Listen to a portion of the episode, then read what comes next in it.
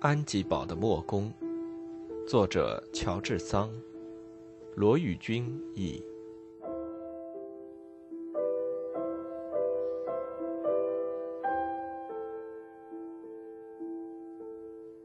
十六，外交。正当他思索的很起劲的时候，路易老板察觉这个年轻人带着一肚子更为紧张的心事。不管他在旁边，扬长而去。哎，哎，我的朋友，格南路易从后面追上去对他说：“你把护照留在我手里，难道是不要了吗？”哎，亲爱的朋友，我忘记你了，请你原谅。”列摩尔答道，“多承你帮忙，把这封信交到我手里，我是万分感谢。”我现在记起来了，不久前我就见过你，就是在你的磨坊里，我受过你的款待，那真是顶好的地方，而且有那样善良的一个好妈妈，你真是个幸福的人。你呀，你又爽直又热诚，一看就知道了。嘿，那叫什么款待？莫公说道。不要再提了。不过那是你自己的不是。因为你只肯接受面包和清水，那时我对你多少有点不好的印象，而且你还蓄着教士们的胡须。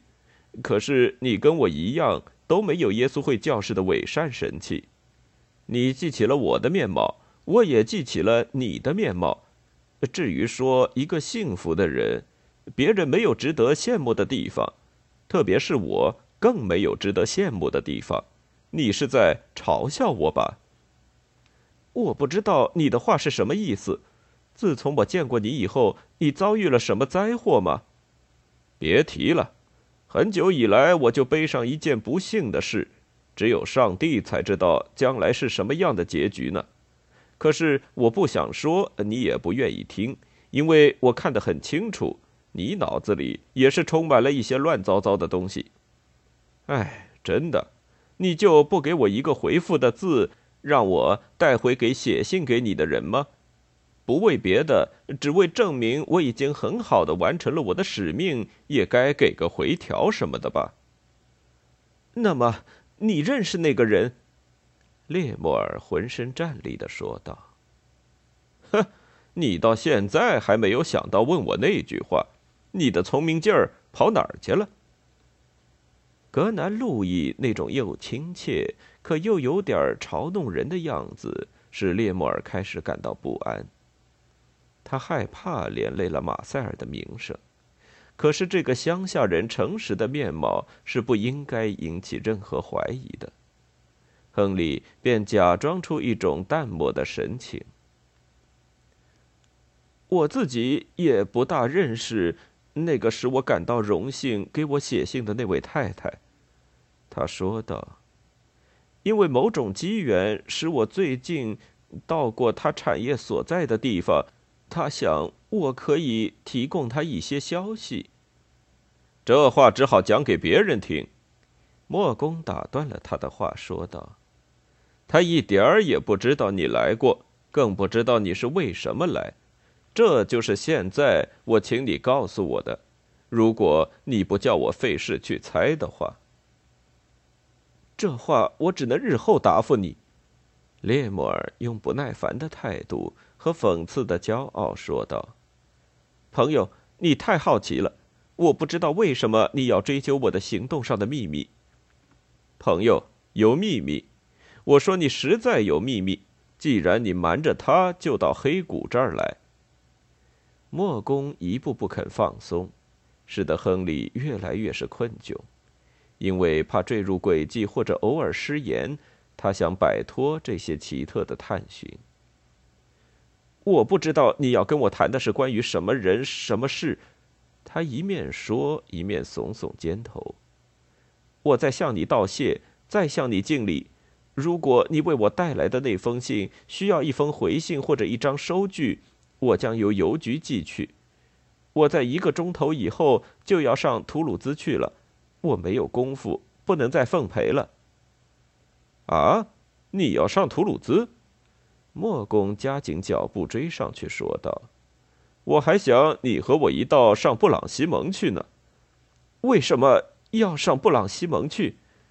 因为就照你所说的这样，如果你对于布朗西蒙夫人财产上的事情有什么意见，要向他当面陈述的话，我想还是你亲自去当面解释一下的好，比匆匆忙忙写上两个字要显得热心多了。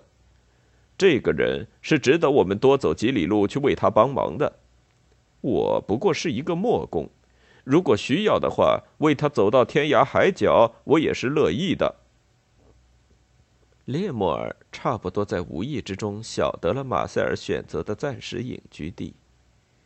对于一个既跟他认识，而且好像又十分愿意对他谈谈他的情况的人，他是舍不得骤然离开的。这个人又像是建议。又像是劝告，让他亲自到布朗西蒙去一趟，使这个假装无动于衷却被热情深深颠倒了的少年人的脑子里真是纷乱不堪。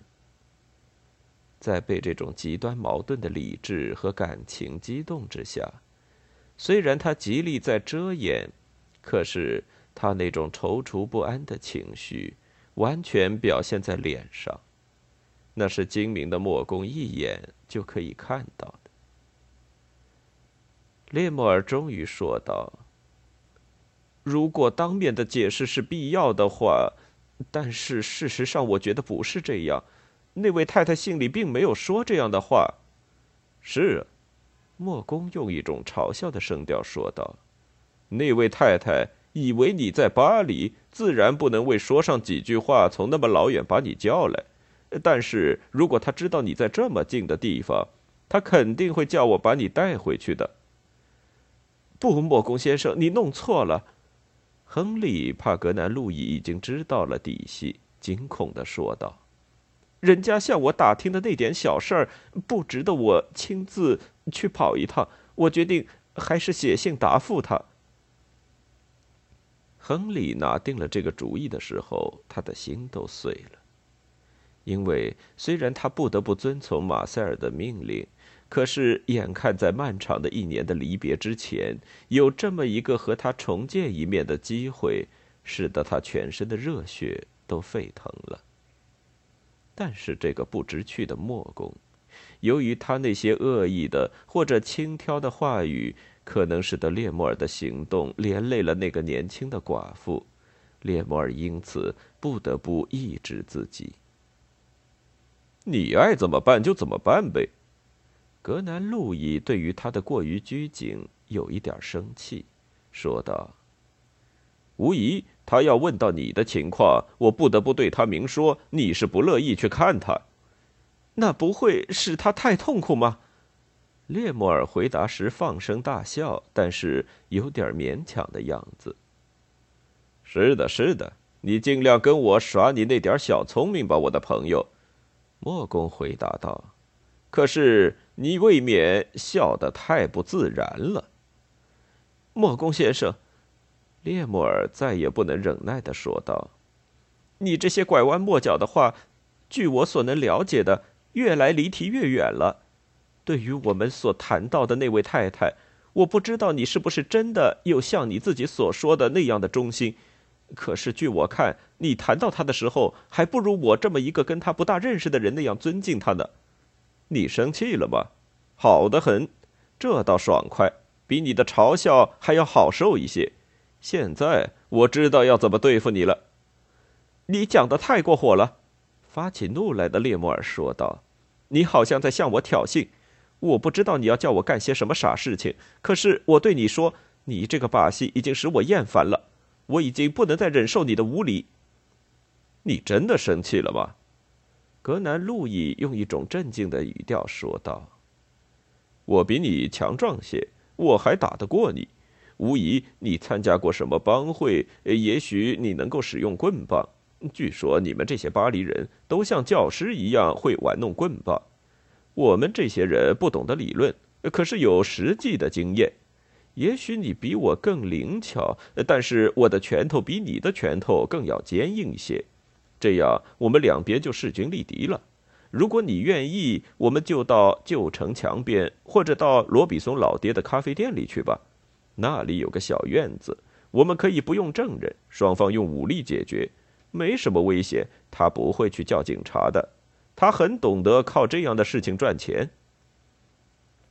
好吧，列莫尔自己想到，我本想做一个安分守己的工人，可是荣誉的规则。无论是使用棍棒和使用宝剑，都是同样严格的。不管是使用哪一种武器，我也没有学过用它来杀害我同等级的人那种残忍的技术。但是如果这个力大无比的高卢人一定要和我殴打的话，我就是同他讲理也躲不过去。而且这是摆脱他纠缠的唯一办法。我看不出有什么理由我会比一个贵族还有忍耐心，并不像亨利所想的那样。慷慨和善的莫公一点儿也没有找他争吵的意思。亨利所以有这种想法，是因为他不了解莫公对布朗西蒙夫人的关怀，同时也就不了解莫公对他本人的真正的关怀。只是莫公在对列莫尔的关怀里，却存着不信任的心理，因此格南路易想叫他诚实的解释一番。来解除自己的疑虑，可惜没有成功。又轮到莫公受刺激了，在去到罗比松咖啡店的路上，他俩人都以为是被对方强迫着去干一场无谓的决斗。当他们到了罗比松咖啡店的时候，临近礼拜堂的钟声刚敲过六点。那是一间小房子。门口却装饰着一座很华丽的、口气极大的招牌——文艺复兴咖啡店。这是我们在最偏僻的外省、最小的酒店所常见的。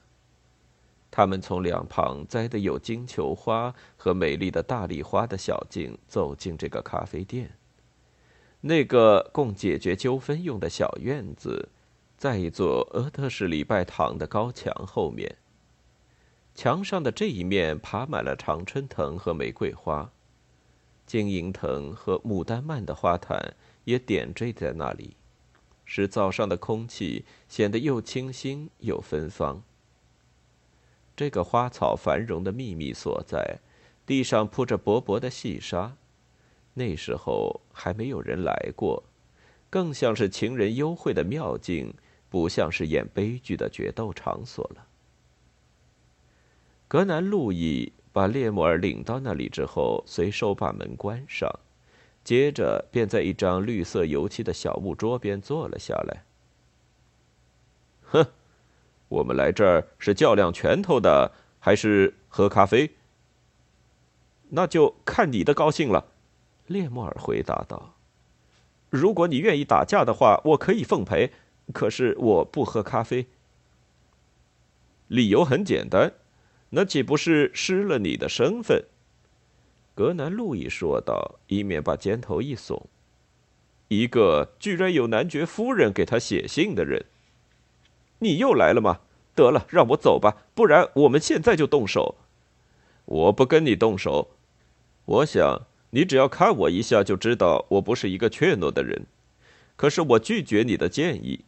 我那样做了，布朗西蒙夫人绝不会饶恕我。而且那会把我的事情弄糟的。不要紧，如果你以为布朗西蒙夫人要责备你爱跟人打架，没有人强迫你向她说是你先向我挑战的。哦，难道现在是我向你挑战吗？是谁先说要打架的？我看就是你先说的。可是没关系，我接受你的建议。但是谁在侮辱谁？我对你说的都是正经话，可是你骂我无理。你故意曲解我的话和我的思想，那就是无理。我已经告诉你不要纠缠我。啊，你有理，你有理，你已经命令我闭嘴。可是如果我不愿意闭嘴，那又能怎么样呢？我只好不睬你。如果你觉得不睬你也不好的话，我们就打架呗。这个小伙子可真顽固。格南路易说着，同时攥着他的大拳头在小桌子上一捶。把桌子打得裂开了一半。嘿，巴黎先生，你看看清楚，我的拳头可是很有劲的。看你的骄傲劲儿，真使我想知道你的脑袋和这块橡树板子是不是一样坚硬。世上没有比对一个人说“我不要听你的话”更没有礼貌的了。可是我不应该，也不敢使你这个顽固的脑袋落下一根头发来。听我说，我们应当有个了局。我真是为了你的利益，更是为了另一个人的利益。为了他粉身碎骨，我都愿意。我相信，在他的思想里，对你也是十分关心的。既然要说清楚，我就不再问你了，因为那是枉费精力。我只把我心里的对你好的、坏的看法都告诉你。我说了以后，如果不合你的意，我们再打架不迟。如果我疑心你的事是真的，我纵然把你的下巴打掉，也不会感到有什么抱歉。